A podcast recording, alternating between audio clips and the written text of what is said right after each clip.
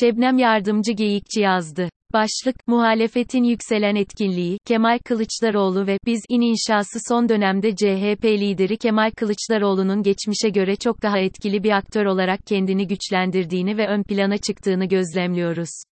Aslında bu süreci 2018 seçimlerine, hatta öncesine, adalet yürüyüşüne kadar götürmek mümkün. Uzun bir süredir Kılıçdaroğlu, partisini muhalefetin lideri, itici gücü konumuna taşıdı.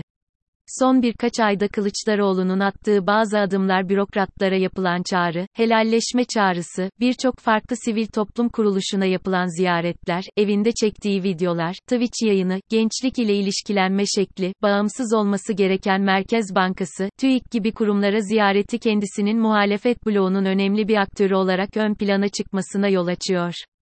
Bu stratejinin başarılı olduğunu söylemek yanlış olmayacaktır.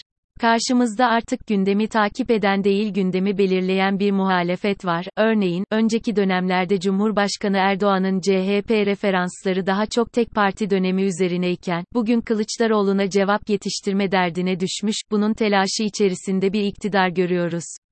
Dolayısıyla siyasetin çerçevesini ve gündemini muhalefet belirlemeye başladı ve buna neden olan öncü isimlerin başında CHP lideri Kemal Kılıçdaroğlu geliyor.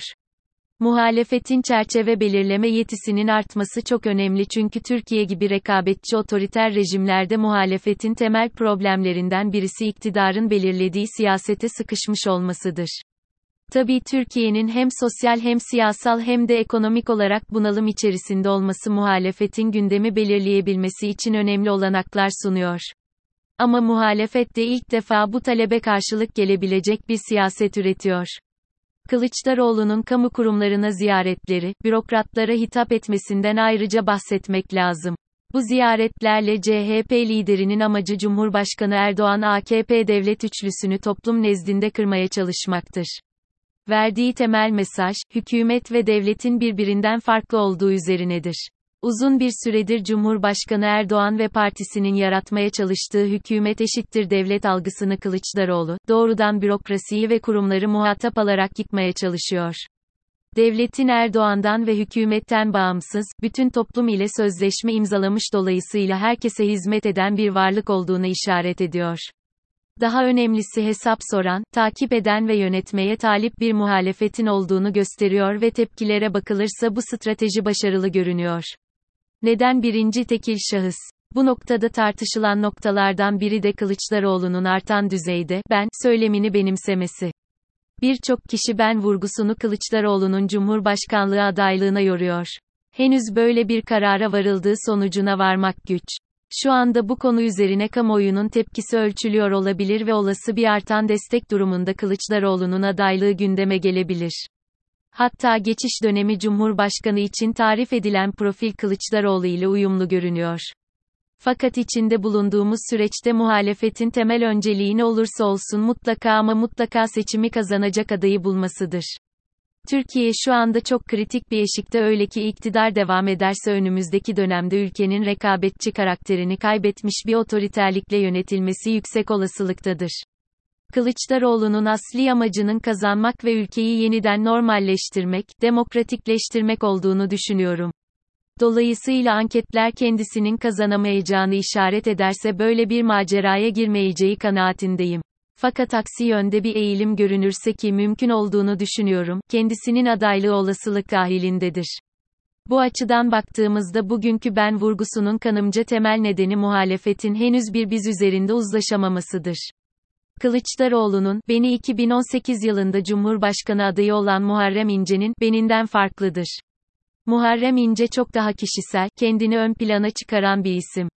%30 civarı oyu kendisinin aldığını birçok farklı platformda ittifakın desteği, partinin desteği, Erdoğan'a rakip olarak seçime girmenin yarattığı destek gibi faktörleri göz ardı ederek dile getiren biri. Kılıçdaroğlu'nun "beni" ise bu "benden" çok farklı. Yönetmeye aday olduğunu gösteren, herkesi kucaklamaya hazır olduğunun altını çizen bir "ben". Fakat yine de şunun altını çizmekte fayda var, muhalefetin içeriği ve seçim stratejisi netleştikçe bu "benden" vazgeçilip "biz" söylemine geçilmeli diye düşünüyorum. Peki "biz" kim? Ne AMAÇLAMALI? Önümüzdeki dönemde "biz" söylemini kurgulamak ve bunun içini doldurmak muhalefetin temel amacı olmalıdır. Bugün muhalefetin bütün parçalarının bir araya gelerek yapması gereken tek adamın söz sahibi olmadığı, gücün dağıldığı demokratik bir sistem istiyoruz. Yönetimin modern devletlerde olması gerektiği gibi olduğu, toplumun her kesimine hitap eden, cevap veren bir yönetim modeli inşa edeceğiz demektir. Politikalarımız farklılaşsa da demokrasinin yeniden ve çok daha güçlü inşa edilmesi konusunda hemfikir olduklarını hep beraber sürekli dile getirmesi gerekli diye düşünüyorum. Son dönemde güçlendirilmiş parlamenter sistem toplantıları bu ortaklığı işaret ediyor. Fakat güçlendirilmiş parlamenter sistem önerisinin ötesine geçen, içinde bulunduğumuz siyasal, ekonomik ve toplumsal krizden çıkış yol haritasını sunması da çok önemli ve en kısa zamanda bu haritanın oluşturulması gerekiyor.